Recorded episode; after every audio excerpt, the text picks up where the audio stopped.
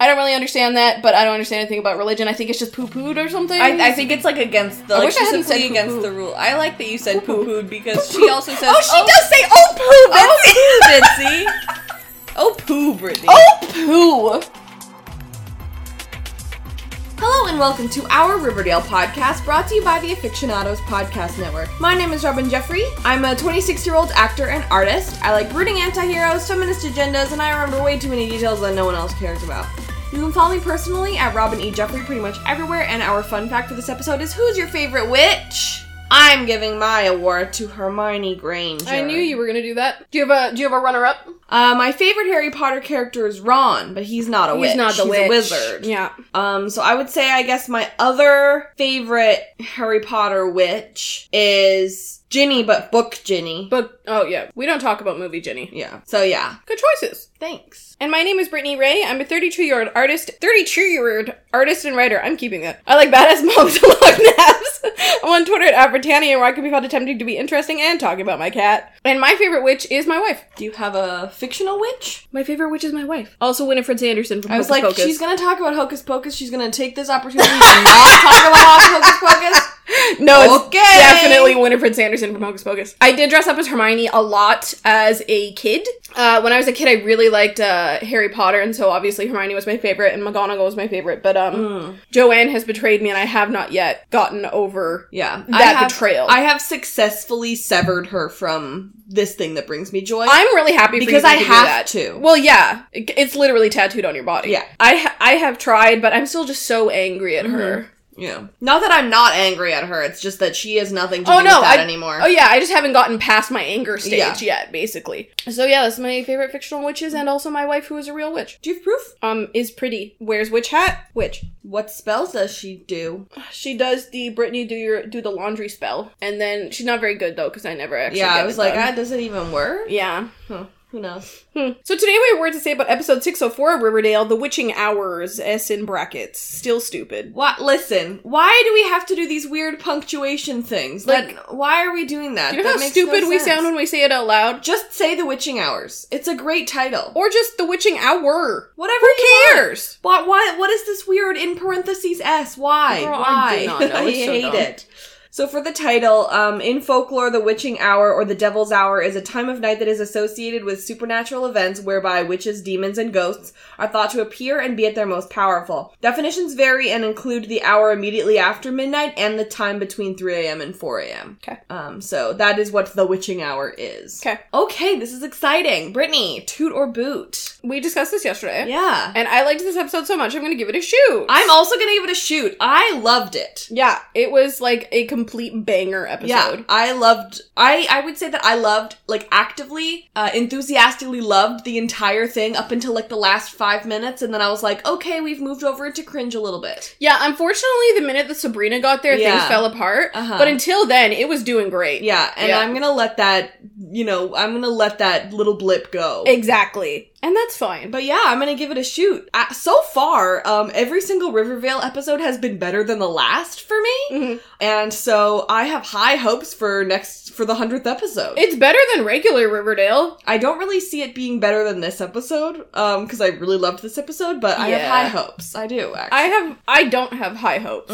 Um and I have zero expectations. So we'll see what happens. The trailer looks insane. I know. So I'm excited. Yeah. So um, this episode we split into three parts. The first part is what happens in the 19 or pfft, the 1890s. the 1980. Oh, that would have been cool. Yeah, and then the 1950s. Um, and then what happens in the present. The present storyline is very small, but it's chronological, so I think we're gonna do that one last. Yeah.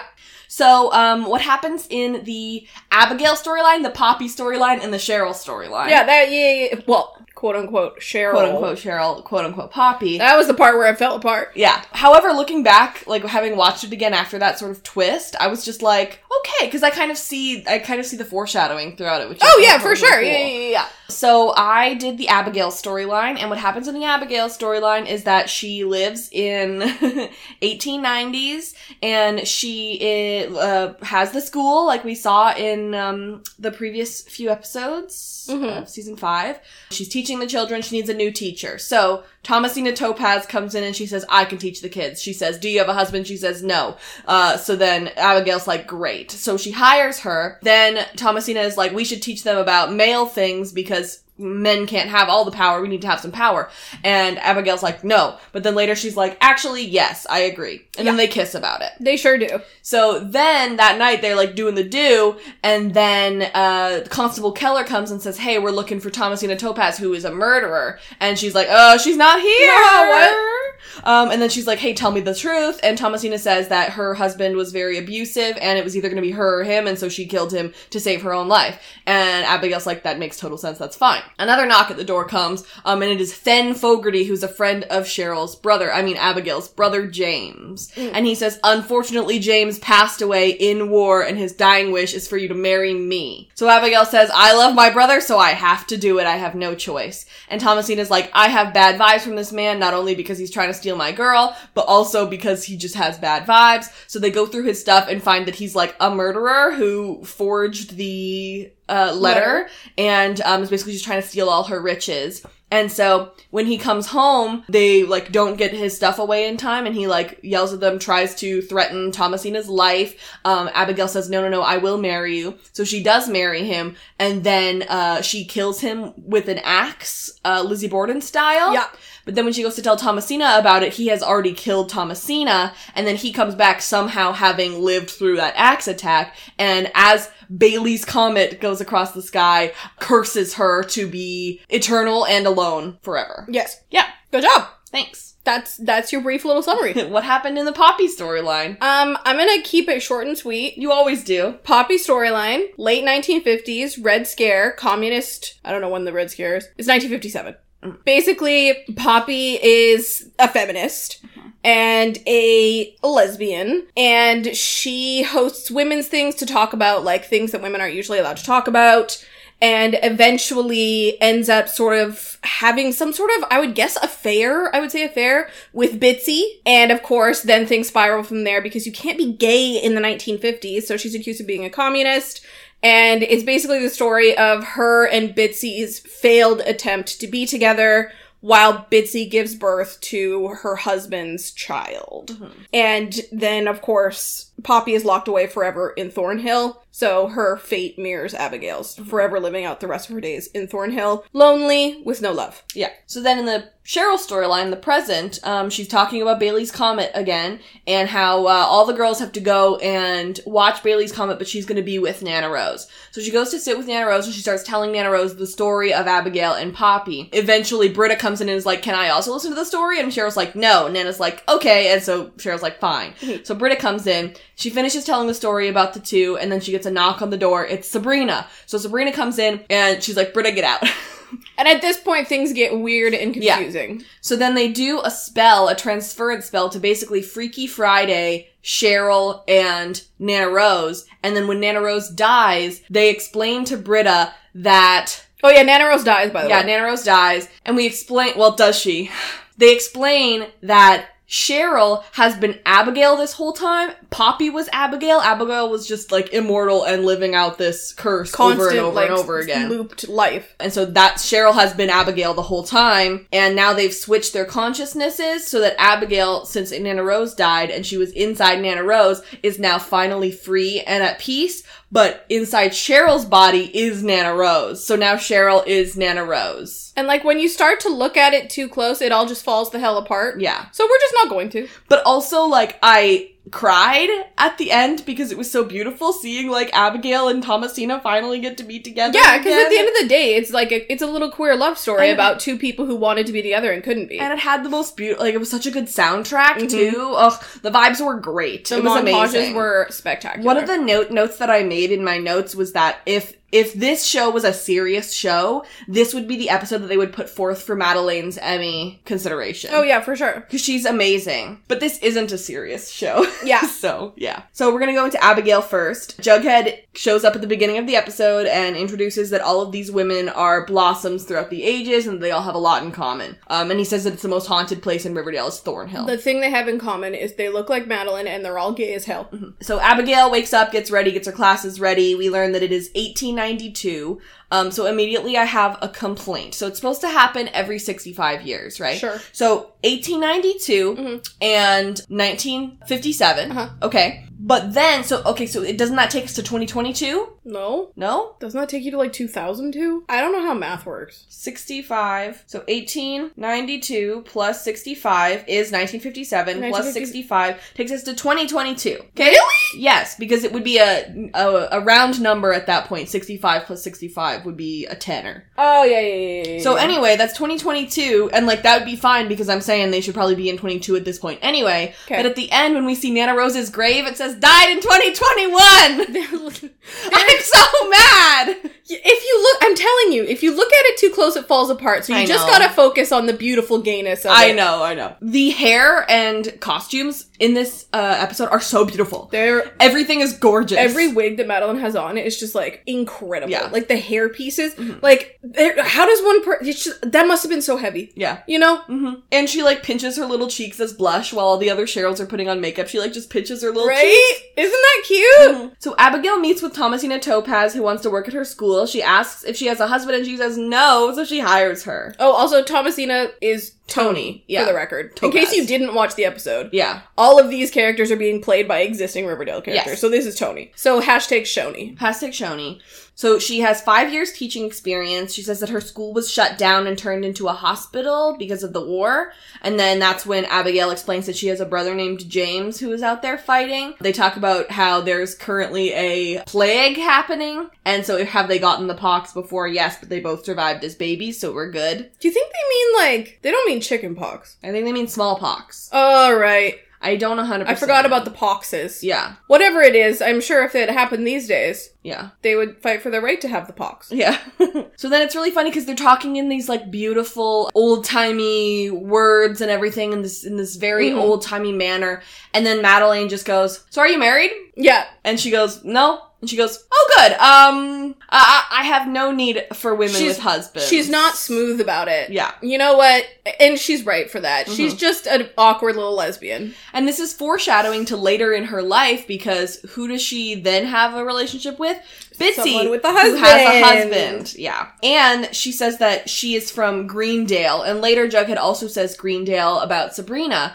And if this is Rivervale, I think Sam brought this up. If this is Rivervale, why is it not Greenvale? No, I think that explains a lot of it is Mm. that, okay, if you think of it like an X, okay, there's Riverdale, Mm-hmm. Rivervale, Uh huh. and then two Greendales. I Oh. think they, they, they crisscross. Uh huh. So mm, in normal Riverdale, there's probably just a normal Greendale. there is. They've talked about it. yeah. So no, but I mean like that Greendale is normal. There's no witchiness in it. But in this Oh. universe, there's a witchy Greendale and a witchy Rivervale. That's how I Hmm. think about it. No, that is a good way to think about it. I think that it it almost falls apart because they have mentioned Riverdale on Sabrina, but Ah, I like crap. but I like your thing way better. Thank you. Yeah, I just- tried. I think it, that would be just better in general. Roberto, here's the thing. I tried to make sense of your show and it didn't work, but thank you for naming a character after me. yeah. Appreciate It you. means a lot. So Abigail teaches her students when Thomasina comes in and says that they should learn about Bailey's comet, and Abigail says no because that's not what girls learn or something, and Thomasina like just disagrees with that. um, Thomasina's like, you need to check your internalized misogyny. yeah, I don't like that. So what they're learning about is proper table etiquette. Oh god, I Yeah. was forced to learn all of this. It was horrible. I like the difference between like they're all talking about the comet and the comet is happening in really important moments at the end of the episode. Um, which by the way, I had said like last episode, oh, I hope this is the triptych episode where we get it like in little pieces. No, I was completely wrong. It is edited and put together in a be- in an absolutely beautiful way, and it all comes together in this beautiful climax. I'm obsessed with it. I mean, it is literally, we talked about this last week. This is Fear Street. Mm. Like, it's a queer love story that takes place in three different timelines. Yeah. With someone who was like a mortal slash a witch who was condemned for being gay. Yeah. Like, it's kind it, it's the same thing twice, but that's okay because that means I get to watch that story twice. Yeah, but I like the way that Bailey's comment comes into it because it's not just like like in the present, Bailey's comment is tonight, and in the 1800s, Bailey's comment is a few days from now, and in the 1950s, Bailey's comment is later this year. Yeah, it was nine months. So from I now. like I like how the timing goes there. So Abigail's like, women can't be going around the woods at night, and Thomasina's like, it's important to know things about how the world works. Like she's like, are you going to keep teaching fighting men things? And she's like, yeah,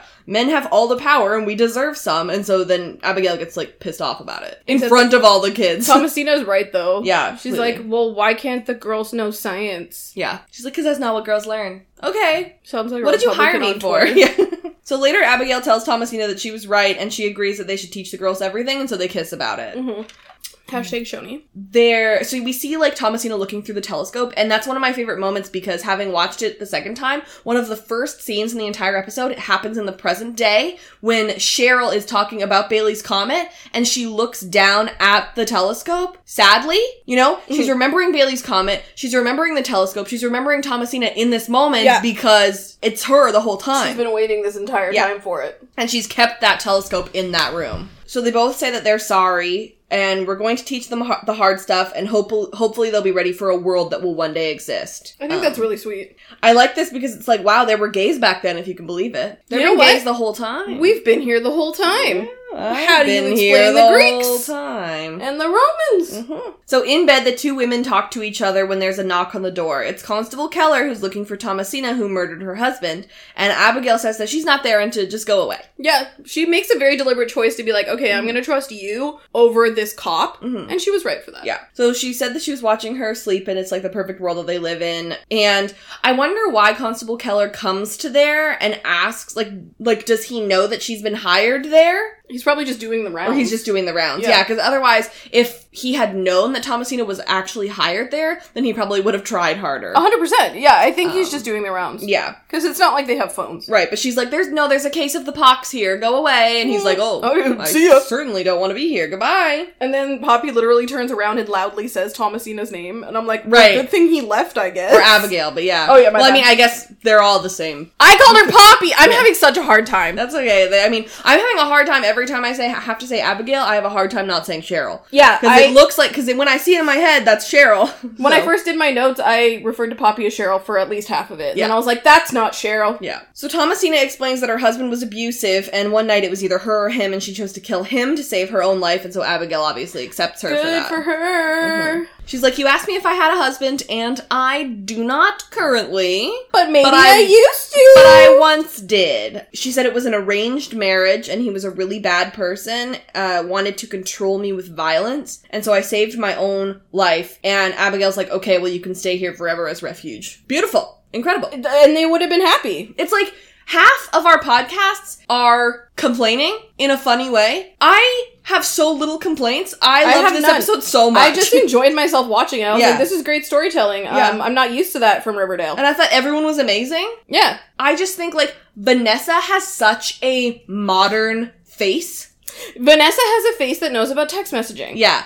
So like it's it's not that she did a bad job. It's just like it's she doesn't look like a painting that you see from the 1800s. I you don't know, think she that is- Madeline, ki- ki- Madeline kind of doesn't either because of her Mm. lip fillers, but Yeah. I don't know. But I also think that like they it's like easier to transform her, I guess. I guess I I honestly bought Vanessa more than I did Madeline, so that's Mm. interesting.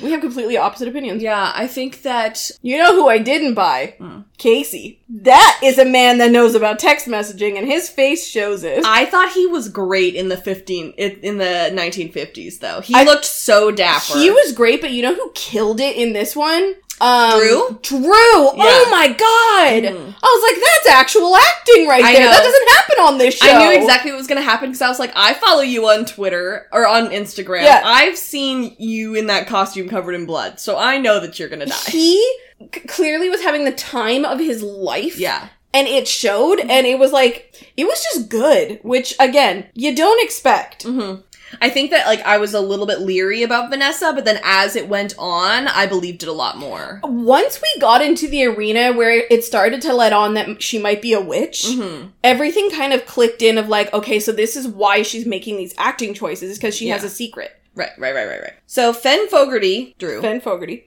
arrives at Thornhill and gives Abigail a letter saying her beloved brother James died in battle and his dying wish was for her to marry Finn.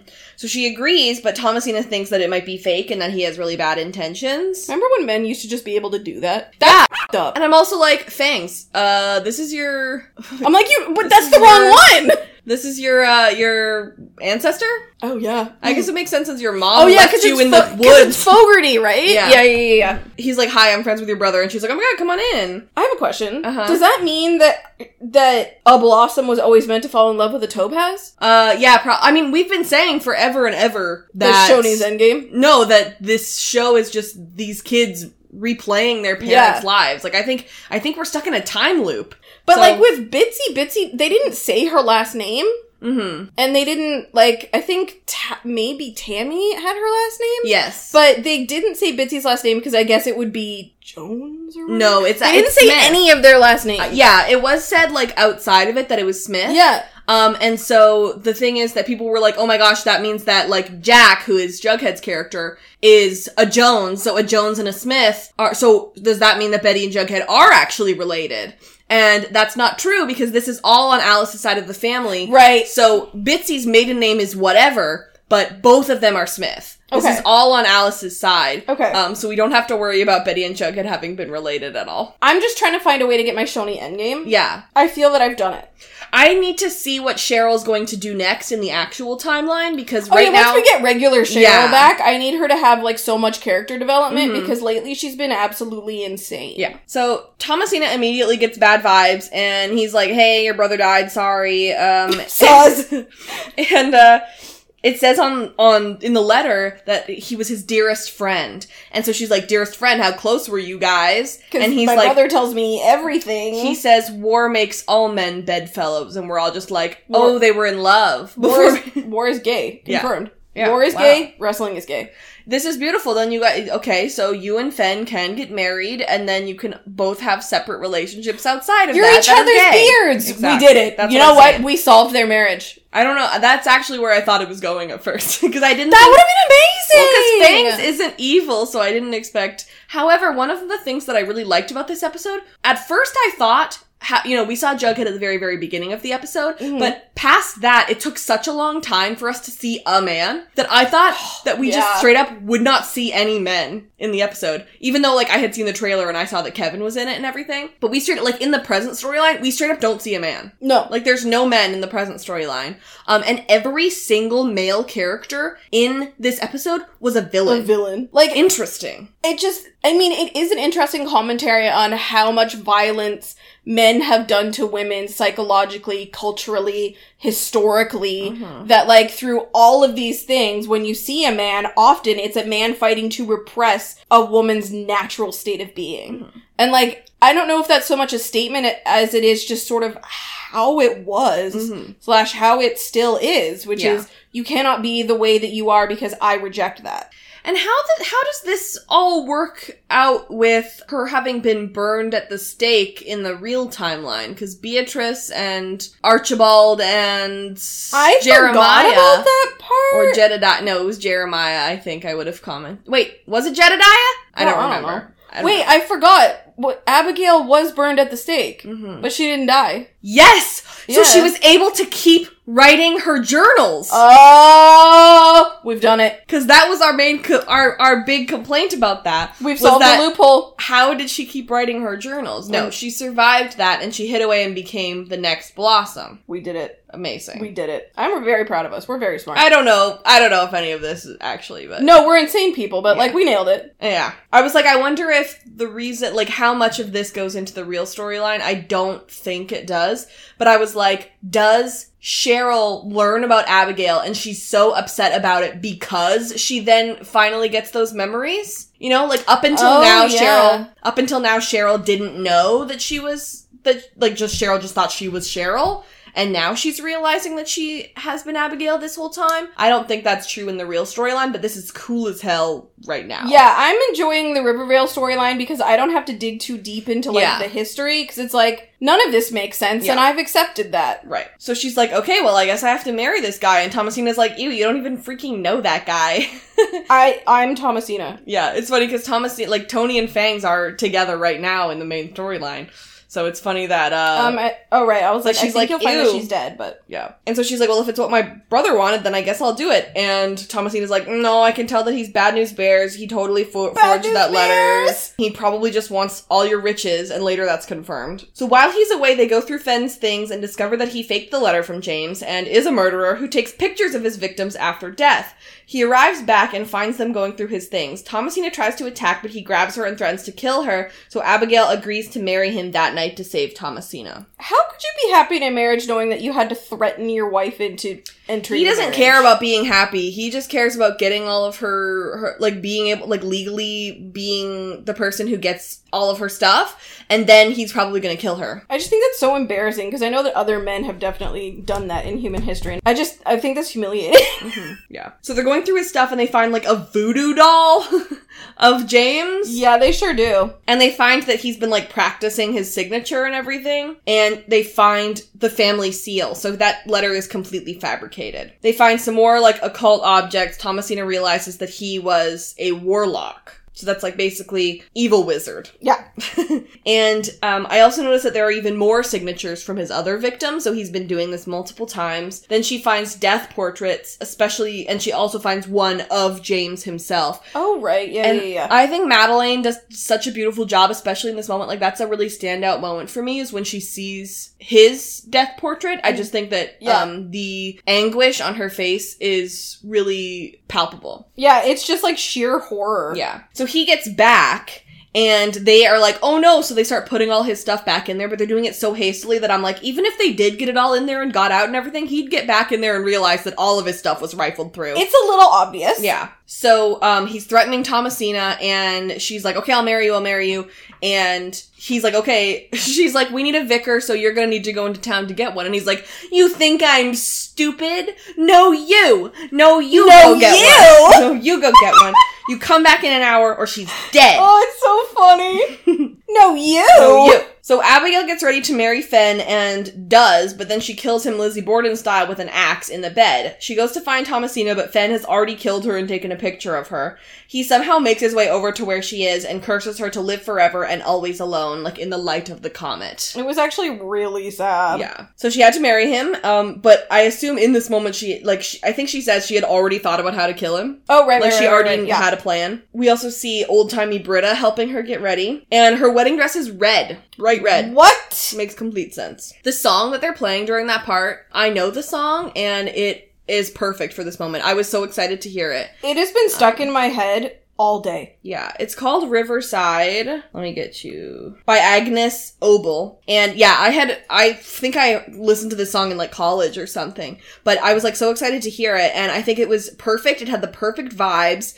and um it also makes total sense because like the river is so important for Cheryl and her family Exactly. in general. Really quickly, I did want to say that I was disappointed to not see Penelope this episode. That's the only big complaint oh my that I god! had. I didn't even think about Penel- Penelope. Yeah, like uh, I was like, um, excuse me, where's where's Penelope? How does she fit into this? Well, um, I had complained uh, in our Discord that like if Abigail is just Abigail over and over again, like Poppy is Abigail, Cheryl is Abigail, then how Where is the hell did Penelope come from? well how did Penelope come from? Where did uh, Nana Where did Rose, Nana come, Rose from? come from? That makes no sense. And then Dave had mentioned, well, both Penelope and Nana Rose were adopted. Oh my! Right. Yeah, but what about the boys? Exactly. Clifford. Well, Clifford came from Nana Rose, but then where did? But where's the male blossom? Like where's Exactly. Cliff, where where's her grandfather? Where did um where did James in general? Like James, I understand, but like Where did? I guess there was no Jason in either s- in either of the other two storylines. So like if this is its own thing, then maybe Jason just didn't. exist, but then he kind of did because I Yeah. think they mentioned Jason at some point. They definitely mentioned him at some point, just not in this episode. So Listen, I don't again, know, this is whatever. a if you look too close, it all fa- falls apart kind of situation. yeah. So Okay, that's okay. Reggie is the vicar in this uh, in this one. um, I think that's extremely funny. Yeah, I love that. Did Yeah, they he's give like- the vicar a name? No, they didn't give him a name, but he has like sideburns. Okay, Yeah, but Oh, well, they, I- didn't, good enough. they didn't give him side or they didn't give him sideburns in the other storyline either. They didn't give him a name in the other one either. Yeah, that was my struggle when I was doing it. And I was Yeah. like, none of these men have names in this. Except Jughead, yeah. Oh, and uh and Kevin had a one. name. yeah, I think that uh Fenn had already killed Thomasina at this point. Like before the wedding, he had killed Thomasina. Why? Uh, just because, like, what time did he have to do it after the wedding? Because I think Oh, and after I guess the she wedding, didn't they even see immediately- Thomasina. Yeah. Well, Thomasina didn't help her get dressed, did she? Mm-mm. Okay. No, it was just the girls. That makes sense. So she talks about Lizzie Borden and she kills him. This was way more explicit than I expected. We saw the axe go into his chest. I did not expect that at all. I was not expecting a Lizzie Borden reference. Oh. Yeah. so she goes into the other room. She sees Thomasina dead with her picture on her on her lap. It was really sad. It was really sad. And then Fenn comes by and I'm like, "There's no way you got all the way over here having been hit by an axe so many times." Yeah, but he's a warlock, right? Yeah, I guess that's true, but then he dies. Yeah, but it's like because magic sort yeah, of thing. Yeah. So he curses her to be everlasting and solitary, unloved and alone, and then she's just left in a room with two dead people. How do we explain this? Oh yeah, how did she ever get out of I that? don't know. I didn't even think about that. Kurt No. comes around, he's like, Hey. Well, I guess the She's like- fox took some people. She's like, I found Thomasina, you're welcome. and I don't know what happened to this friggin' guy, but Yeah, Thomasina was a murderer, right? So she killed him and then and then I killed Thomasina. They don't have DNA evidence back then, Yeah. and no one's gonna You're know. welcome. So, and that's the Abigail storyline. We did it. Yeah. So, uh, Brittany's going to talk to us about Poppy Blossom. I mean, I guess I could. Yeah. Poppy seed blossom. Poppy Seed Blossom. That really, that's the name Abigail chose. yeah, Poppy she got Seed. to she got to pick her names. Yep. She picked Poppy Seed. So in 1957, Poppy Blossom wakes up in Thornhill. She gets dressed and applies some classic ruby red Cheryl lipstick Mm-hmm. before preparing her home for a meeting at Riverdale's most stylish ladies. Yeah. Uh, Velma arrives with mint liqueur. Shops. I'm like Gomez question mark Probably. because we know that the lo- we know from Hiram's episode that the lodges came to Riverdale, but the Gomez's are from Riverdale, so I think it's probably Gomez, but we never got her last name. No, I think they purposely don't tell us that so that we don't have to like look too deep into Yeah. it. But I'm like, all right. Uh, Velma is also accompanied by Bitsy, who is Betty, Tammy, who is Tabitha, and Elena, who is Alice. Yes. So um, uh, her name is Elena Alexis. I don't. I'm like, why is she not just Bitsy's mom? I don't know, but um, I know that her uh, Machen's middle name is Elena. That's really cool. Yeah. I like that they did that. I don't know There where was the no Alexis reason came for from, her though. to even be in these scenes, Yeah. but um, I had a good time seeing her anyway. Other than her just being like sassy. It was really funny because I was watching it and I'm like, I know that Machen's a great actor, but her trying to come off as like a 60s like Yeah. lady, I was like, okay, I love you, Machen. Anyway, so they refer to these little parties as salons. After the salon th- where the ladies discuss Lady Chatterley's lover, I wrote Tabitha because I get so confused. Mm-hmm. Yeah. Tammy hangs behind to talk through an issue with Poppy. Do you have any notes on Lady Chatterley's lover? Yes. I knew so you would. Ladies Chatterley's Lover is a novel by English author D.H. Lawrence that was first published privately in 1928 in Italy and 1929 in France. The book was banned for obscenity in the ob- obscenity in the United States, Canada, Australia, India, and Japan. The book soon became notorious for its story of the physical and emotional relationship between a working class man and an upper class woman, its explicit descriptions of sex, and its use of then unprintable four letter words. Smutfic! Yeah. Nice. Basically. it was like the fir- like a romance novel. Yeah. that's cute. And so Poppy was like, "Well, we're reading that." Yeah, she's like, we had a whole discussion about it, obviously. obviously. I love that she she has taken Thomasina's uh, legacy and she has brought it into every single generation. yeah, she's such a little rebel. Yeah. So Tammy reveals to Poppy that she badly wants to work at her husband's diner, Yeah. but her husband is controlling and says that she belongs at home. But Tammy knows that she would do a better job managing Pop Tates than he does. Poppy provides her with some herbs from her garden that will make her husband too sick to work. Tammy will then be able to step in and run Pops, proving herself to him. Yes. So I think that means that this is the original Pop, the, her husband. But Pop would never do that. But we know that he's the one who sold his soul to the devil. Oh wait, we're not meaning our pop, we're meaning Pop's dad. Yeah, the original yeah, Pop. probably.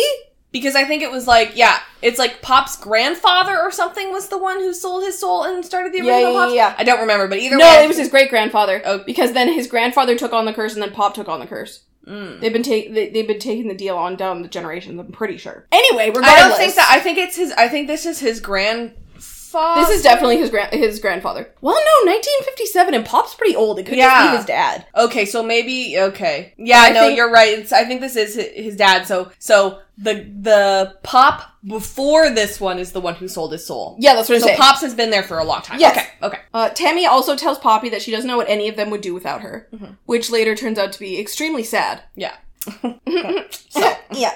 So at her next salon, Poppy proposes the topic of the conversation be Bailey's Comet. Tabitha. Tabitha! Why did I write Tabitha? Because that's her name. It's, I o- know. it's okay. I'm tr- I'm doing my Um, best. I, I don't think we've commented on the fact that it is not Bailey's Comet, but Haley's Comet. Um, but yeah, it's, so Bailey's it- Comet. it's so uh normal in Riverdale that it's just like let's just move past it. American You know? excess, you know? Yeah, yeah. You know. So Tammy says that they should have a viewing party for the comet, which I think sounds fun as hell. Yeah. Mm-hmm. Bitsy reveals that her husband Jack, Jughead, wouldn't be interested in seeing a comet, and Tamer reveals that she's been working at the register and pops. Elena's like, that's cool, um, how about my thing? so she butts in and says that the timing of the comet is curious because didn't the Russians just launch Sputnik to spy on America?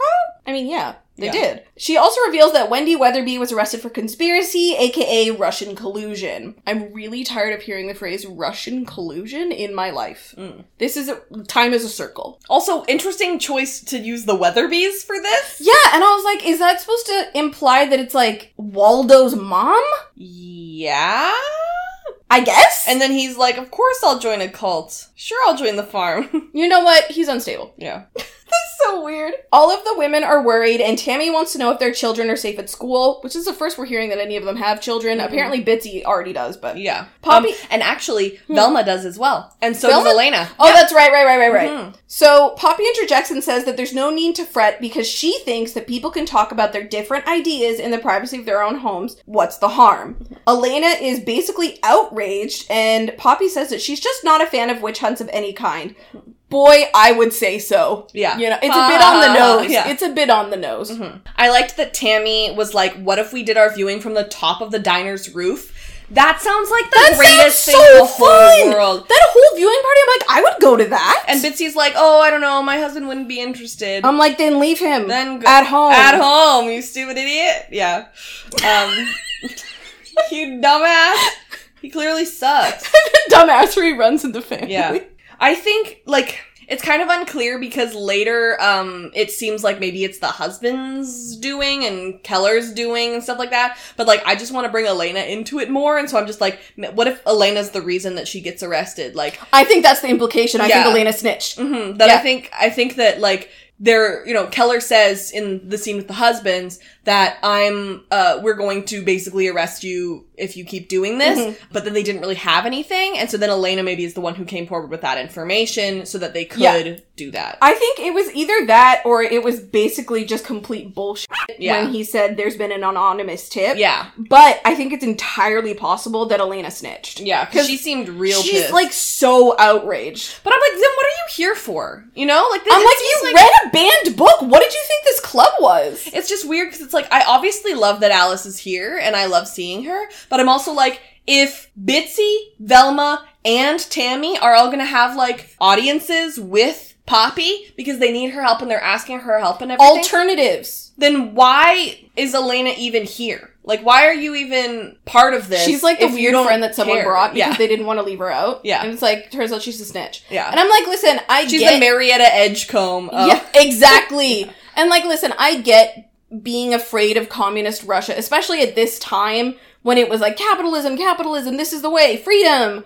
But I like the rebelliousness of Poppy saying, I think we should be free to talk about different issues in the safety of our own homes. And I'm just so baffled by the fact that Elena is already in quite literal mixed company, Mhm. unsegregated company, Yeah. and is somehow shocked by this. Yeah. Which I think is, I think, I mean, I guess for the time period, that was the hard line, Mhm. right? Like you can go up to the line, but crossing the line is, well, maybe the communists have a point. They didn't, for the record, but. Right. Um yeah, cuz Keller brings that up later that her her parties, her little salons uh are unsegregated. Mm-hmm. And And yeah, it's like I feel like Elena's just like, "No, of course I'm very progressive. i I'm hang fine- out with one black woman." yeah, I'm fine with black people, but I do draw the line at discussing communism, Yeah. and I'm like, okay. okay.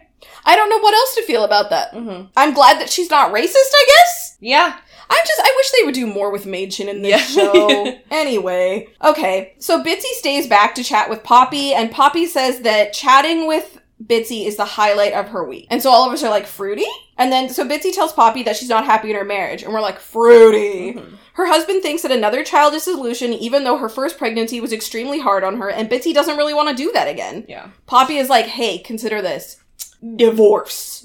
But unfortunately, that's not an option for Bitsy because Jack's Catholic. I don't really understand that, but I don't understand anything about religion. I think it's just poo pooed or something. I, I think it's like against the I like wish I hadn't specifically said against poo-poo. the rule. I like that you said Poo-poo. poo pooed because she also said oh, she does say oh poo. Bitsy. um, but I think I think it's like straight up against against the rules. okay, well, so is pedophilia, but the Catholics seem fine about that one. Oopsies. Anyway, Oh poo, Brittany. Oh, poo! So Bitsy is like, okay, so I can't do that. And Poppy says, okay, maybe don't get pregnant. Have you considered birth control? Bitsy says that she cannot ask Dr. Curdle for it, which is so funny to me because everyone gets a different name but Dr. Curdle. Yeah. Well, no, because that's his last name. I know, but still. yeah. Oh, wait. Is that Dr. Curdle Sr.? No, it must be Dr. Curdle Senior Senior. You think? Yeah. All right. Well. Yeah. Dr. Curdle Sr. Oh, but he's just real young. yeah, yeah, yeah. So uh, Bitsy says she can't ask Dr. Curdle for birth control. Poppy has the solution because, of course, she does. A few ginger flakes from her garden will work as birth control. I don't know if that's real, but I'm happy about it. yeah. Bitsy is so relieved. She has no idea what she'd do without Poppy, and she's so grateful for her to her for listening and understanding. The two hug, and then the hug just kind of keeps going for like ages, and it gets super intense, and then it gets kind of gay. So they end up kissing, and it's kind of super cute because it's a good kiss. Mm-hmm.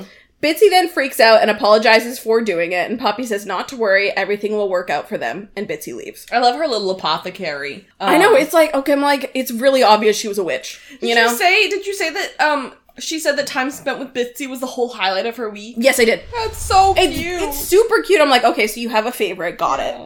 so last time when we were watching, I was just like, I'm not sure why, if we had to choose any of the girls, why we chose Betty for this. Because I mean, obviously they're not related here because she's playing a Smith instead of a Cooper, and she's obviously still a Blossom.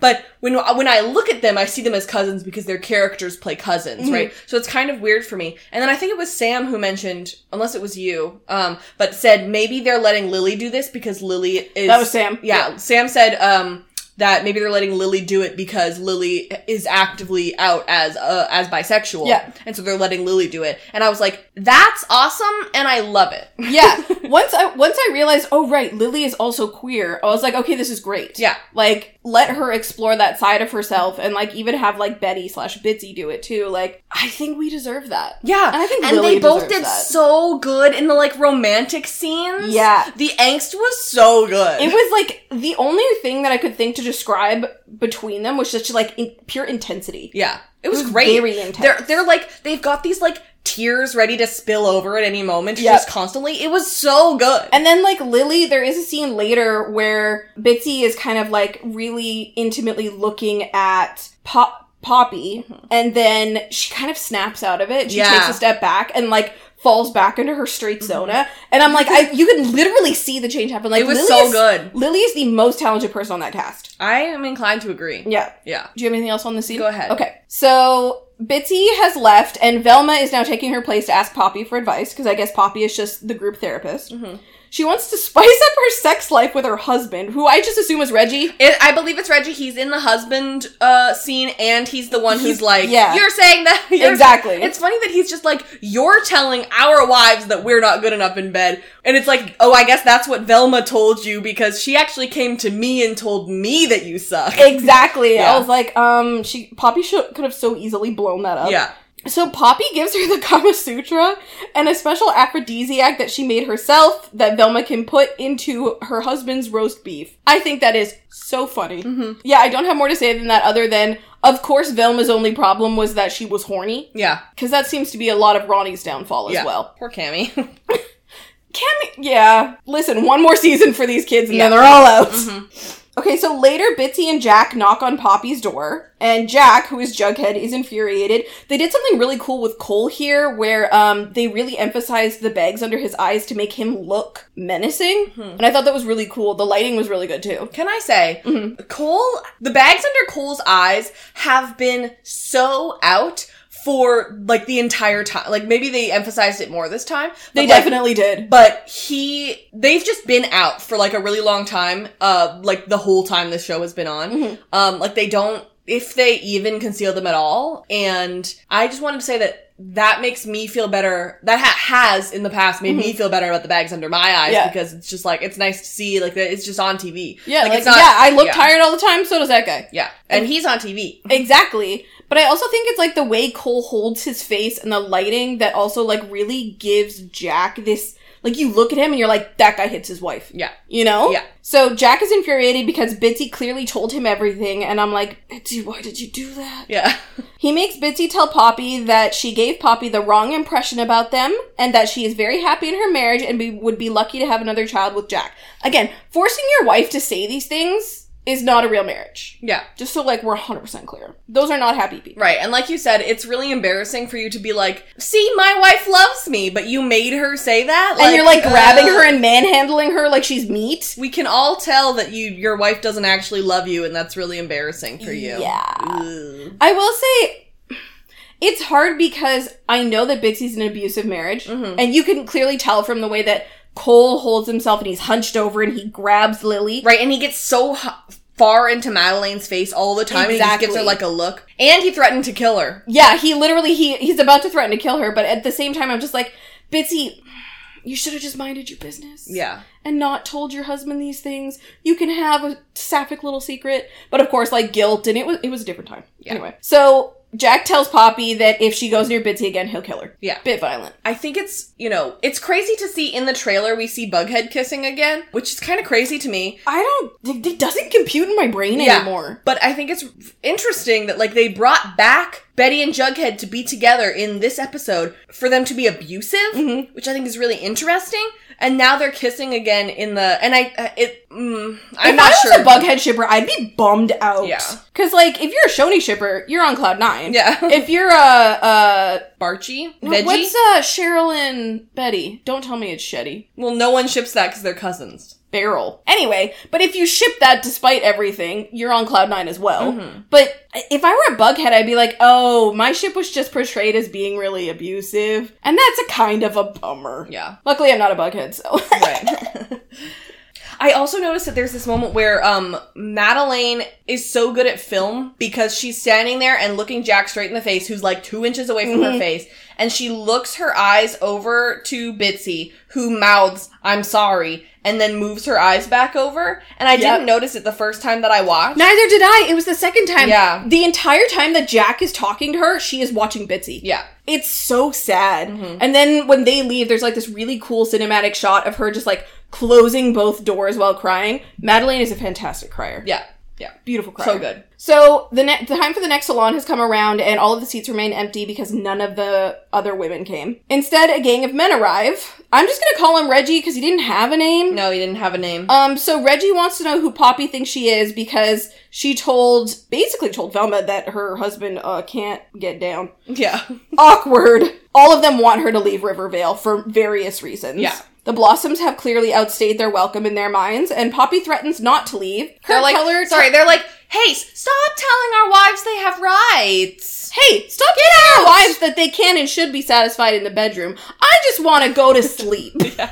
I just want to go to sleep. I just want to get off and then not try. That's literally it. Why should I have to also do things? What, what does she matter? She just makes me food and takes care of the house and does my laundry and handles all of the finances and everything. And takes care of my children so I don't have to. Yeah, but I don't think I should have to help her. I work so hard during the day. When I look after my kids, I call it babysitting. Hmm. So Kirk Keller tells her that they warned her and that if she, if Poppy sticks around, she's gonna have a bad time. So instead, Poppy goes to Pops and sees Tammy working up front. Sorry, I have stuff about the husband scene. You can. Thanks. So we have Tammy's husband is there, Jack is there, obviously Reggie, who is Velma's husband. Was Dad Keller there? I thought I Dad saw- Keller? No. Okay. There was an older man. Oh. I thought um, that was Dad Keller. No, it's not. He's not as handsome. I wasn't really paying attention. Oh, to be yeah. honest. My eyes were glued to Madeline the entire time. Right. Like I did not notice the men. It is deeply unclear if Keller is supposed to be married to anybody. Um, Oh, Kirk. yeah, Yeah, Kirk I don't Keller, know. I don't know. But there, yeah, there's also another random, maybe two randoms who are also there. Um, and I was like, oh, that's probably Elena's husband. And then later when we see them in Pops in the next scene, he's sitting next to her. Oh, okay. So that's Elena's husband. Just some Um, rando. Yeah, just some guy. And then basically, like, if you don't, we're going to arrest you because, like, he threatens, is like, I, I this is what I do for a living. And so I, I am will abuse my power. fully prepared to lie to, like, for the good of all of these men because I apparently don't even have a wife who's hanging out with you. Yeah. I'm like, what are you trying to do, dude? Mhm. So Poppy stops at Pops and sees Tammy working up front, and she's impressed by that. Yeah, great. She orders her usual. It sounds disgusting, Yes, a patty melt. which is fine. That's just a, I think that's just a burger with cheese, Yeah. right? A side of coleslaw. Coleslaw is a slide. I'm more of a topping coleslaw girl. Yeah. Glass of buttermilk. Does that just Glued to a mean, like- toilet. does that just mean like sweet milk? No, Because they used to drink an ass ton of milk in the 50s. like same, but not the ones that like. But I don't want it to taste like butter. I want it to taste like milk. Buttermilk doesn't taste like butter, it's sour. Ew. Yeah. Even worse. I'm like, just order a milkshake. Yeah. You get buttermilk is sour milk because it's like it, ma- it's good for baking. Uh, it's not good for drinking. Yeah, is Gross. that an icing? Uh, no, you use it in like biscuits and stuff. Oh, all right. That's whipped cream. Buttermilk. Oh, right. I What did I think was? I don't know. think you thought whipped cream. I did. So Tammy's kind of awkward and she's like, hey, do you want to take this to go? Because I absolutely loved this scene. it's awkward in here. yeah. I thought I think everybody in the scene was amazing. It was, and you can like see the isolation of Poppy is so obvious in this scene. Like everyone else in the scene except for Tammy, Tammy is in pairs. Yeah, she's like, "Do you want to take this to go?" And she goes, "No, I don't." And Yeah. I'm like, "Uh, "Excuse me, I love you. Yeah. I respect only you. She's my favorite of the Cheryls." She's like, yeah, I'm here, I'm queer, and I want a burger. yeah, Oh, my other note for the scene was you in danger, girl. yeah, Yeah. I have a lot of background stuff that I found. So Elena is there with that guy, and also two kids in the booth, and they're older than uh, all the other like people's kids. Right, okay. Um, we also see Velma, uh, whatever Reggie's name is, and also a child. Oh, so that's their family. Yeah. Um, and then of course in the back we see, or like behind Poppy, we see Jack, Bitsy, and their like little little girl. And she's quite young, but also glaring at Poppy, which I thought was really funny. How'd they get her to do that? They're like, just glare really hard at this girl. And she had like opened up her little compact mirror and stuff, and then that's when she like closes it really sadly. So like my headcanon is that she like looked just to see Bitsy in the mirror 100%. and then closed it sadly. Oh, yeah. Just if this was a serious show, It would be really sad, yeah. but mm, I mean it's already sad. But, like no, Madeline would. they would give this Yeah. to the Emmys and they say, "Excuse me, here, this is for Can you my friend imagine Madeline." Riverdale being nominated That would for be an so Emmy? That's funny. so funny. Yeah, They're like, and worst television show goes to Riverdale, and it's renewed for seven more seasons. Jesus Christ. So when Poppy arrives home, she finds Kirk and his cops inside her house. She says that they he says that they received a tip that she's a subversive and a suspected communist sympathizer. Poppy denies it, but Kirk arrests her and takes her for questioning. Uh, my only real note about this was just how great um Casey looks in like this like fifties sort of get up. Detective hat. Yeah, I was like, when they just the phrase subversive hit me like right in that, oh, okay, like that's how they're saying, oh, you're queer. Mm. You know, you're subversive, you're different. Just no, you're sensational. There you go. You're subversive. You're edgy. During questioning, Kirk tells Poppy that he knows that she's a communist, so she should just admit it. She's not, so she doesn't admit it. And he's like, Well, you once visited Russia. And she's like, Yeah, for a chess tournament. And then he asks, Are you loyal to America and the flag? And she's like, Yes. And also, I'm not against God and religion, but against witch hunts and groupthink. And then he's like, But don't you host unsegregated salons where they talk about banned books? he wants her to sign a confession and admit she, that she's a commie. Otherwise, she's going to be put in jail to rot. Poppy refuses. Jail for her. Yeah, Jail for Poppy for 1,000 years. I think it's funny that he's like, and don't you use contraceptives? And she's like, no, I give other people contraceptives. I don't need them. Idiot. Yeah. He just like, he goes through like a list of crimes and I'm just like, you are such an asshole. Yeah. I think it's funny that he's like, you have to sign this or I'm going to put you in jail. And I'm like, so if she doesn't sign, or if she does sign, like, what happens? I Like, don't know. I think there was something about like having your name on a list like ostracized you from society, I Mm. think. But either way, that's why I thought it was weird that Betty was like, or sorry, Bitsy was like, well, it's just your name. So, like, just sign it. Who cares? It's just your name. And she's like, well, what do I have but my name? Yeah. And I'm like, it can't just be okay. Now we know that you are. Ha- continue on with your life now. You know, like exactly. I, I don't know what the con- what the consequences were, but it feels like everyone's being like, eh, who cares about it? and it's like, but why? Yeah, Anyway, so she is jailed, and Bitsy stops by to see Poppy. She says that Poppy needs to sign the confession because it is just her name. yeah. Poppy says that her name is all she has, her name and her principles. Bitsy tells her that suffering for her principles is fine, but doesn't she care more about them and their relationship? And I'm like, didn't you literally blow all of this up in the first place? Yeah. This seems manipulative for some reason. Also, like, uh, has it only hasn't it only been like a couple weeks since you kissed for the first time? And then and then your husband like threatened her and I'm Yeah. like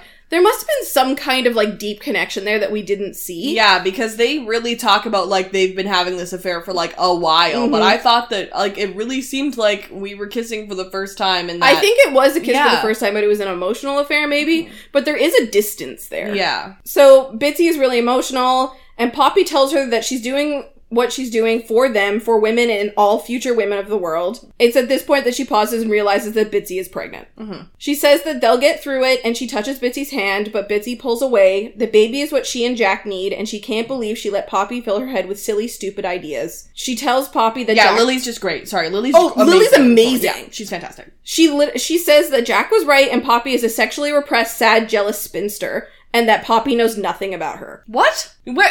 It's a, it's the denial of the self. It's like you'll just say like- anything to lash out if you don't want to be gay. Like you came in here being like, just do it so that you can Eh. For like us. leave and then and then we can be together. And then like like what was the flip? I don't understand. I think it's that if Like maybe if Jack walked in the room and saw you and then you said those things, I just like I wasn't sure exactly where the light switch was there of her being like, um, actually I hate you. I think it's that if if Poppy had said, "Fine, I'll do this for you," then Bitsy could keep her like a secret.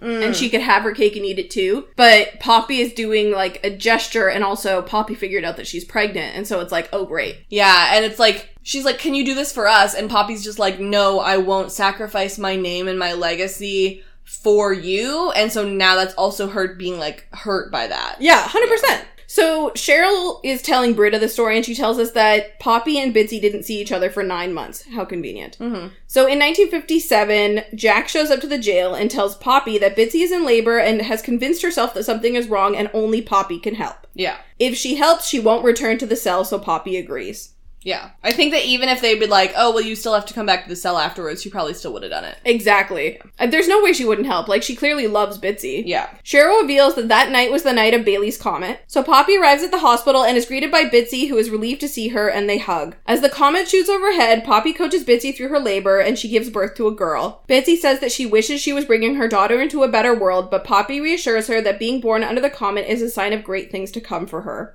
Mhm. She also offers Bitsy poison for Jack for when the time is right. So, what I love about this, and I know that this was Riverdale instead of Rivervale, but Cheryl also helped deliver baby Anthony as Mhm. well. Yeah. And so it makes a lot of sense that if she was also Poppy, she had done it before. Yep. So like I think that's really cool that there's a parallel between there. And so that was another that's where I had my note about like if was Cheryl in Riverdale so upset about learning about Abigail because like she had forgotten her past and now she's remembering or whatever like I don't think based on what Jughead says in the trailer that any of this was actually real and that none No. of it will actually come back into canon. I hope this is just Jughead Yeah. doing mushrooms. Well, he says, I think in the trailer, like, I've been having these weird hallucinations, is what he says. Mushrooms. So, like, uh, It's the Rat King all over the again. Rat King again. He just has rabies. Maybe he. j Um, yeah, this is just his rabies flaring up. Yeah. I just think it's ridiculous that Roberto was like, oh no, this is fully part of canon. Like, it's really importantly part of, of canon. And instead of it being, like, actually part of canon, he's just like, because Jughead's dreaming the whole time. You know, like, uh, I don't know about that. Listen, here's the thing. Roberto's an idiot.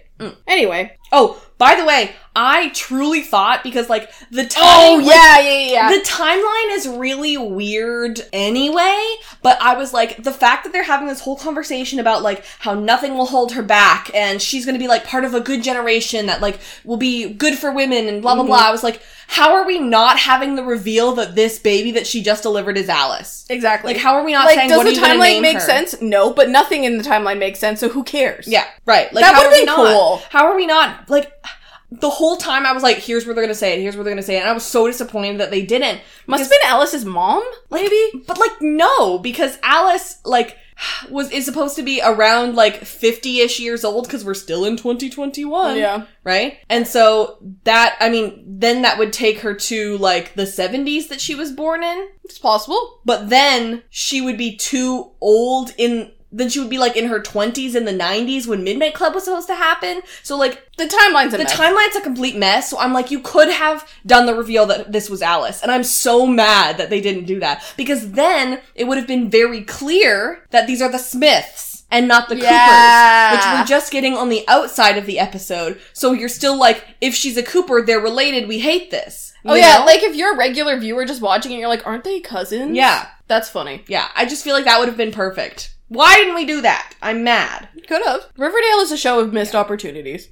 And, you know, at first when she was like, here's some poison to kill your husband, I was like, oh, you should probably wait a bit because otherwise you have to raise this baby by yourself. And that's probably not like, maybe, you know, at the time women were kind of just raising the babies by themselves anyway. So true. But like, it'd probably be easier for you to not do that. And then in the last scene, she says it was a year later. Yeah. And so I'm just like, okay, I respect She that. waited until the kid was, you know, on its own feet. Yeah, and it looks Yeah. like they were in the Cooper house, I think. I was so, gonna which say, is I funny. think that's the same set, but Yeah. Mm-hmm. like with different dressing and stuff, and I loved it. Yeah. So Poppy meets Jack outside the room and reveals that Bitsy and her daughter are fine. And then Kirk immediately arrests her. She wants to know what's happening. He's not taking her to jail, but he is going to lock her inside Thornhill forever. How is that going to be enforced? Who knows?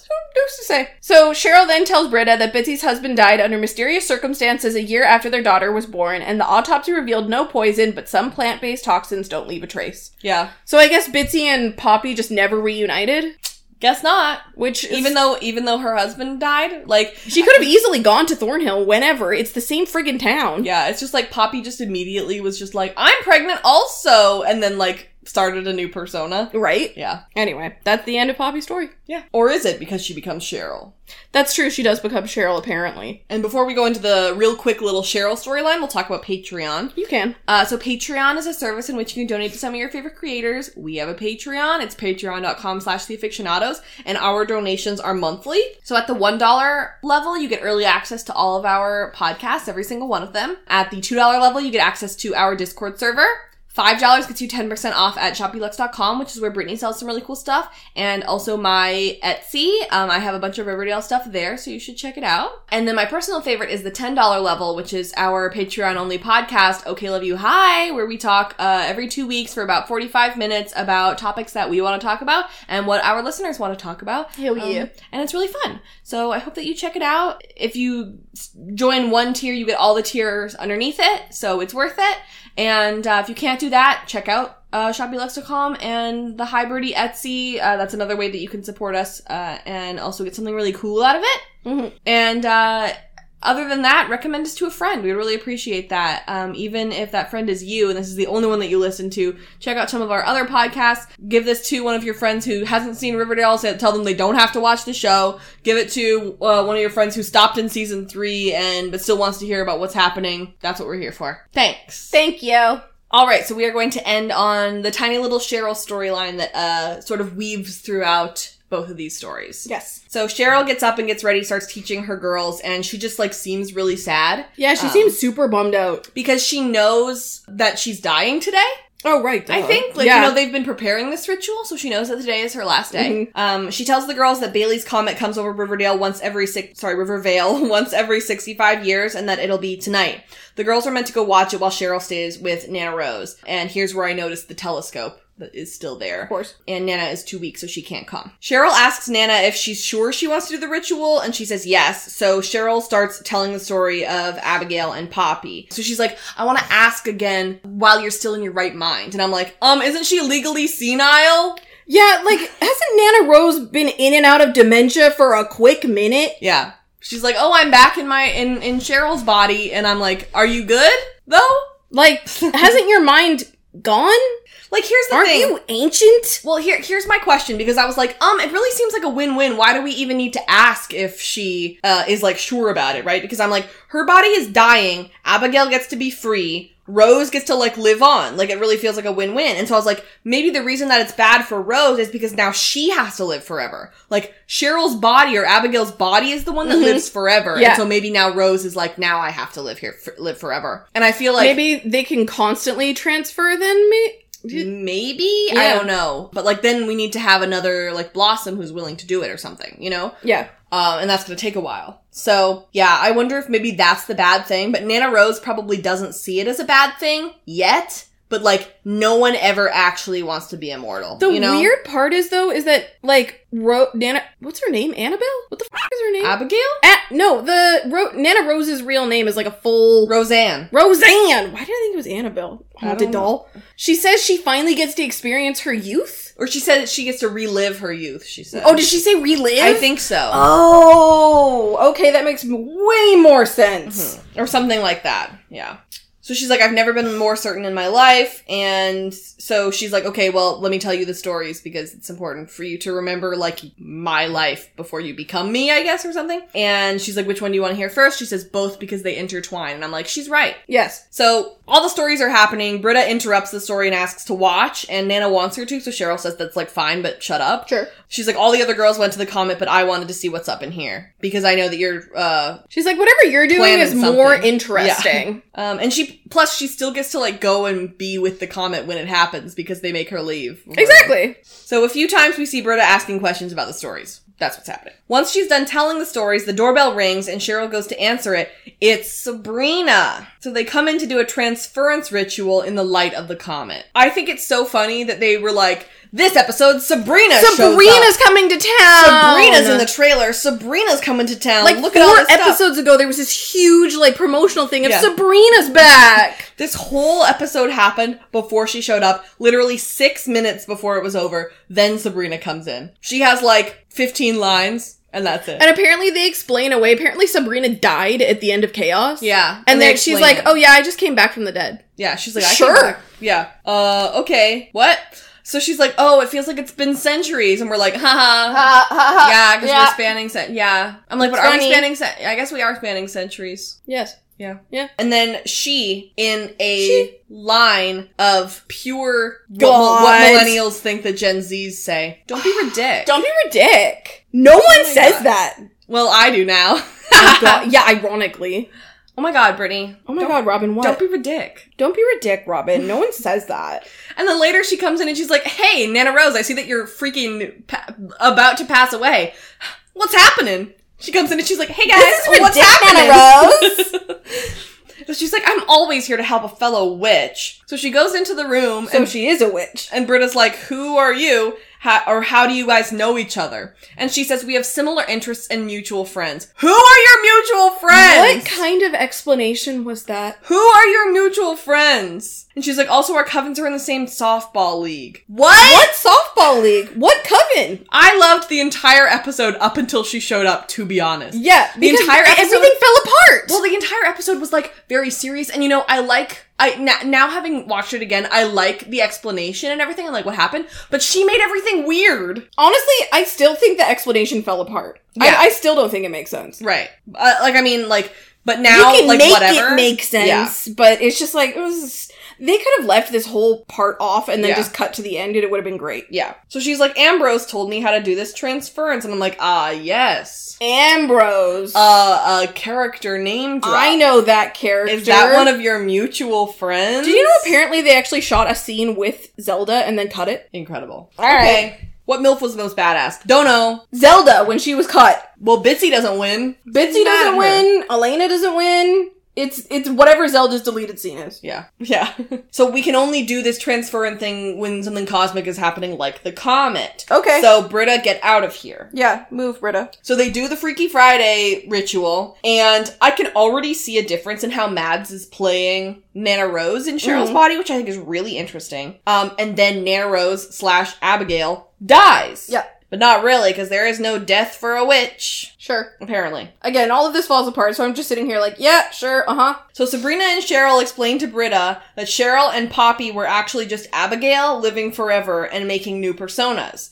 They switched her soul with Nana Rose so Abigail could finally be at peace, finally dying with Nana Rose's body. So Cheryl is actually Nana Rose now. And there was never any Cheryl. and there was never a Cheryl. So it was what- Abigail the whole time. And whoever Jason was, he just didn't exist. Yeah, so we like, just didn't don't talk about him. Do not think this through too closely, or it will fall apart. yeah, she was cursed with immortality. Where did Nana Rose come from? Anyway. she, well Nana Rose? Yeah, was- right, right, yeah, right, we right. figured that out. Yeah, yeah, yeah. But her true love was Thomasina, and she like never forgot about her. And so I'm like, so when she saw Tony, what That, happened? I was. That's why I was like, why isn't Tony also her love interest in the fifties? It's Just have just- them constantly be reincarnated because they're both witches. if every single one of these episodes was a completely standalone thing, I would this this is fine. Tony just like doesn't exist in this one or something. right? Yeah. Like whatever. But like if they hadn't killed Archie in the first one and then like toasted to Archie in the second one, there, were, you would be like, oh, these are just different. I'd be like, oh, this universes. is a completely different story every single time. That's totally fine. It's just like confusing because then they also have like some episodes where they talk about Jason, but in this episode it doesn't make sense that Jason exists and and they don't talk about Jason at all. No. So like if it was its own separate thing, then okay, Jason just doesn't exist in this one. I like So- the thing is like on the one hand I'm like it's Riverdale it doesn't make sense Yeah. but I do wonder what happens in that writers room where they're trying to discuss continuity and timeline like does it not bother any of them that none of this makes sense Mm-hmm. Yeah. or do they think it makes sense Mhm. I j- it's it's what happens to their script supervisor Like part of me wants to be in that writer's room to be like, actually this contradicts this other thing that you once said. that's the script supervisor's job No, I know, and part of me wants to be that person, but another part of me is like, they would just ignore me. probably Like, I'm sure the sup- cri- script supervisor does their job, and they're just like, um, yeah, that doesn't really work with what we want to do, though, so it's fine. Uh, it's okay. Let's just not. Uh, it's fine. I genuinely think I'd be so mad. each episode of the show is written by someone who barely knows what the show is about yeah, yeah. I just it's it's just baffling to me what I want to know what happens in real life. Yeah. Do they all just snort a ton of cocaine and then just go for it? Right. so I'm like, what happened when you saw Tony for the first time? Were you like, oh my god, it's Thomasina? Uh, that makes total, total sense because that's literally one of Thomasina's Ancestors. ancestors, but did she even have a baby if she killed her husband? no, because they said witches never die and Thomasina was a witch. So she could have just been like reincarnated or something. Okay. I again, But don't, then don't why look is at it too Abigail closely. sad? I don't know, don't look at it too closely. Okay. So she's like, I finally, so she's finally moved on. So I'm Roseanne now. Um, I'm going to enjoy my precious youth, is what she said. I guess. Sure. But I'm like, but Nana Rose is like unhinged. Like she has done so many terrible bad things in her life that I'm like, I don't really want Nana Rose Hasn't to be Nana here. Rose killed people? Yes. Yeah. And so they're like, no, Abigail is not dead because there's no death for witches because See? Sabrina died and came back, and Abigail and Thomasina were both witches, so they're both not dead. They're like ghosts. Sure. Okay, so we see Abigail's soul finally reuniting with Thomasina in the afterlife, and like Jughead talks some more. It's very sweet. It's very sweet. That's the part that made me cry, to be honest. they could have cut all of the Sabrina stuff out and Yeah. it would have been wonderful. yeah, like just have Like, like I don't know- explain what happened. or like something. I don't know, how Abigail would have died, but this reunion was so sweet. Yeah, it's I great, really loved it. and the music is beautiful. Mm-hmm. So we see the graves for Abigail, Poppy Seed, and Roseanne. So the first two, I guess, are just empty. Yeah, Okay. Um, and so my next question is Nana Rose, not that it matters because next episode goes go- into a completely different, like back into the regular canon as far as I understand. But is Nana Rose in this canon just going to pretend to be Cheryl? I think so. Yeah. and I'm also gonna bet you money that Nana Rose is dead in the ri- in normal canon now. Yeah. I bet you they're gonna forget that they did it in Rivervale, and Nana Rose is just dead now. Mm. I'm like, I, but I want to stay here, um, because I want to see Nana Rose fumble pretending to be Cheryl. But I would miss Cheryl. Oh, for sure. yeah. Yeah. but yeah, for sure. I Yeah. want to see like one episode of that. So it said Abigail born 1867, died 1945. Poppy born 1932, died 1999. Uh, how was their crossover? My headcanon is that she just pretended to be her, her own daughter or something and then said like, oh, my mom's sick in bed upstairs. Yeah, probably. She's like, oh, I'm hiding away my child until she's like s- 17. yeah, Or probably. something, and I don't know. She's basically just being the Twilight vampires, just going, but she's never leaving the town so that she can just come back and say, Mhm. I don't know. It, it doesn't make sense. And then it said Rose born uh 1929 died uh 2021, which I have complaints about because Yeah. it should be 2022.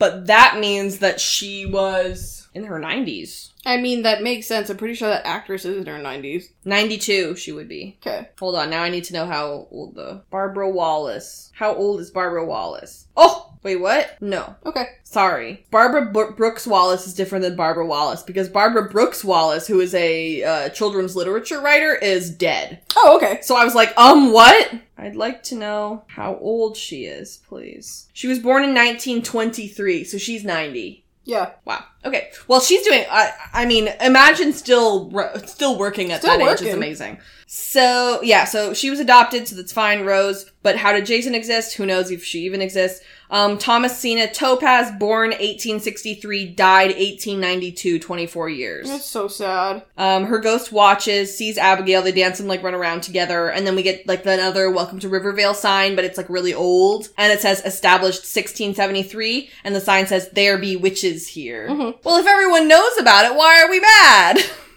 Okay. and now it's time for our segments. So my first segment is which character needs a hug the most? Abigail, Poppy, Cheryl. Duh. Go- yeah. Yeah. B- All of all of those blossoms. Yeah. And my segment is which MILF was the most badass. Again, Zelda in a cutscene because Yeah. there were no MILFs in here who were overly badass. Right. Elena kind of sucked. Yeah. Sam, what are you shipping the most? Abigail and Thomasina, obviously. Obviously. Incredible. Um, is Chick dead or what? I it doesn't it who doesn't matter. and now it's time for our best line award. Um, I struggled to find a best line award because this episode was so serious that there was like nothing funny about it. Yeah. Um, so I thought at least one of us has to have a favorite line award. So I gave my favorite line award to Britta for I don't understand. because me as well. And I thought Yeah, yeah, yeah. she did a good line read of being like, um, what? So I appreciated that. Can I get my favorite? I'm not actually going to do this because it would be impossible. Okay. But I didn't have a favorite line that was like funny, but I just think it was so iconic that Season of the Witch played Mm. while they were showing Sabrina. Yeah. So that's my favorite line award, Incredible. but slash J joke. Okay. Yeah. Yeah. I do want to say that I really did enjoy the Poppy Bitsy stuff too, Mm-hmm. and I think that they should let Lily play a sapphic person more often. Thanks. So true, can't help but agree. Could not agree more. And here's what I grabbed from the trailer. There is so much in this trailer. This trailer was hefty. Okay. So, trailer. Jug says, I've been having these strange hallucinations. Amazing. I love it already. Rabies. Incredible. Rabies. Jughead, we see Jughead in Pops. Pop and Veronica are behind him. Then we see Barchi kissing in a booth. First of all, thank you so much because I really missed Archie. Yeah, like at least he's back now. And they have champagne. And Are Mm-hmm. I they celebrating something? I think they are. Then we see the bomb that I assume was under Archie's bed. yeah. We see Jughead at Cheryl's. Jason comes out and says, Hey, Jughead. So here's my thoughts on this. Oh. Okay. I have said, I hope Jason never speaks. I will be so, so angry if they ever have Jason talk. Okay? Here's why I'm okay with this. Okay. Because this is the 100th episode of Riverdale. Okay. They know it's a joke. Yes. They're gonna have Jason say this one line and hopefully nothing else. Okay. But if he does keep talking, fine. But he never talks again after this. He talks in the 100th episode and that's it. All right. Fair enough. Then it's funny. If he talks after this, I'm mad. He can't ever talk. Like Yeah. the thing is, I so don't have faith in the writers to know that he's never spoken. Yeah. I like. Did they know? No, they definitely know. But Oh, Like, do they know? well, Roberto wrote this episode and he knows. All right. yeah. So I'm okay with J- with Jason talking now. That's funny, and I like that they that it's such a running joke that they put it in the trailer. Yeah. But Don't do he- it again. He better not speak after this. Jughead goes to look at the town sign because he's like, does it say Rivervale? Veronica says there are two parallel universes. okay. So I guess maybe this is a I don't know. And Jughead's been having hallucinations to the, the parallel universe. We see Jughead waking up from something. We see Barchi at night together in Betty's bed, but they're both like sitting up. They're not like in in bed doing stuff. Yeah. They're like sitting up being frightened together, I guess. Jughead says Riverdale comes first and then there's Rivervale. Then we see Archie attacking someone. I thought it maybe looked like Jughead potentially. Yeah, I also thought that. Veronica, I assume, because we didn't see any faces, but it was like had black hair. So Veronica is dancing with Reggie, I think. Okay. We see Jughead writing on his typewriter and then the windows blowing out. Um, we see Cheryl, I think, getting choked by somebody. Cheryl slash Nana Rose. Yeah, right. We see the Black Hood shooting a gun, because we know that Hal is in this episode, as well as Ethel and Dilton. Oh, that's right. I thought that was a Black Hood, but I wasn't Yeah. sure if that was just like some guy. And then we see Bughead kissing, but Betty's in a wedding dress. I wonder if it's like a bunch of different realities all crashing together. Right. Because I'm like, is that what Barchi are celebrating with their champagne? That he in- He proposed. proposed? Yes. Okay. Then we see Dr. Curdle and Jughead at the morgue, and then Dr. Curdle opens the body bag, and it's Jughead. Again, I think it's a bunch of different timelines. And then a voice says, it's a paradox. Okay. Okay. Honestly, I'm ready for the ride. It it's a paradox and I'm fine with it. Brittany and Sam are going home for Christmas the day before this airs, so we are going to be like FaceTiming each other watching the episode. Yeah, I'm Because- excited. Because I cannot watch the 100th episode of Riverdale By yourself. alone. I I, know. think that's a crime. It is a crime. So we're gonna rectify it. Okay. Um, and then we'll have to record separately, but Yes, I know. don't worry, you guys. Yeah. All is well. We'll make it happen. So thank you so much for listening to this episode. Our music is Terminal by Good News Tunes. Thank you. Th- hey, thanks to Sam for hanging out in the background. Just thanks, like- Sam. Destiny White. You're welcome. If you want, please e- leave us a review on Apple Podcasts or wherever you listen. that would be great. That'd be chill. If you're a fan of The Hundred, we talk about that show too. We did seasons four to seven as they were airing, and now we're going back to do the good old days, starting with season three and ending with season one. If you're a fan of Lost, we like to talk about that show too. Um, it's Robin's favorite show, and she and Casey are now going to be covering the rest of the show. You need to tune in; they are very cute together. Thank you. It is spoiler free. It is spoiler free. Yep. It would be my true honor. Mhm. Uh, if you're a fan of Stranger Things, we like to talk about that show too. We have an episode out for every single episode of Stranger Things now. You guys are going to want to get caught up because when it comes out in 2022, we are going to post a long episode where uh, we watch every episode and in between talk about what we think is going to Our happen. theories. Yeah, so we're going to put that out. Um, so definitely check out our I Stranger love to Things podcast. theorize. I know, me too. Uh, you can follow the fictional. Put that at the top. You turn the episode on. Turn episode off. No, nobody would Listen, listen. Everybody would be listen like, time two seconds. why did that sound like one of those things from the '90s where you like put it upside down, where it's like,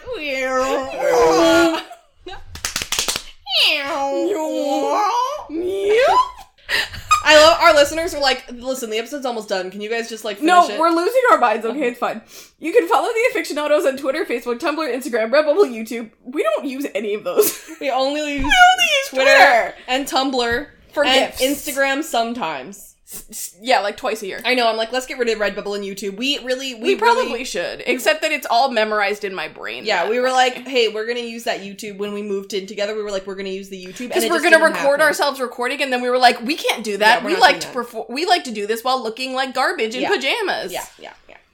Our Patreon, like I said earlier, is patreon.com slash the aficionados. If you like what we do here, please consider donating because it uh it's expensive. Um, and we need your help. I need to feed my son. to put food in his belly.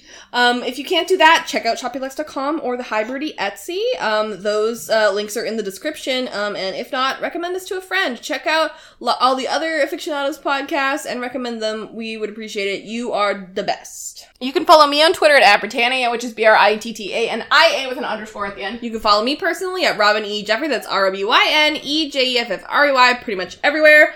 Um, the next episode is episode 605. It is the 100th episode of a episodes of Riverdale. garbage. Um, it is called the Jughead Paradox. Um, I'm not interested. Thank you. I'm excited. I just this episode was such a banger. I know I'm gonna be let down. Yeah. yeah, Yeah. Especially since it's about Jughead. Yeah. But Jughead has really been doing really fantastic at the beginning and the end of every episode. yeah, the Twilight Zone vibe is like, can can it just be Rivervale all the time? It I won't know. make sense, but I like it. I'm like, can we, let's just like dip or like ditch the rest of the canon and just keep doing random AUs. Yeah, That has no bearing on anything else. exactly. I love it. I, Pirate AU, let's do it. Yeah. Yeah. I know.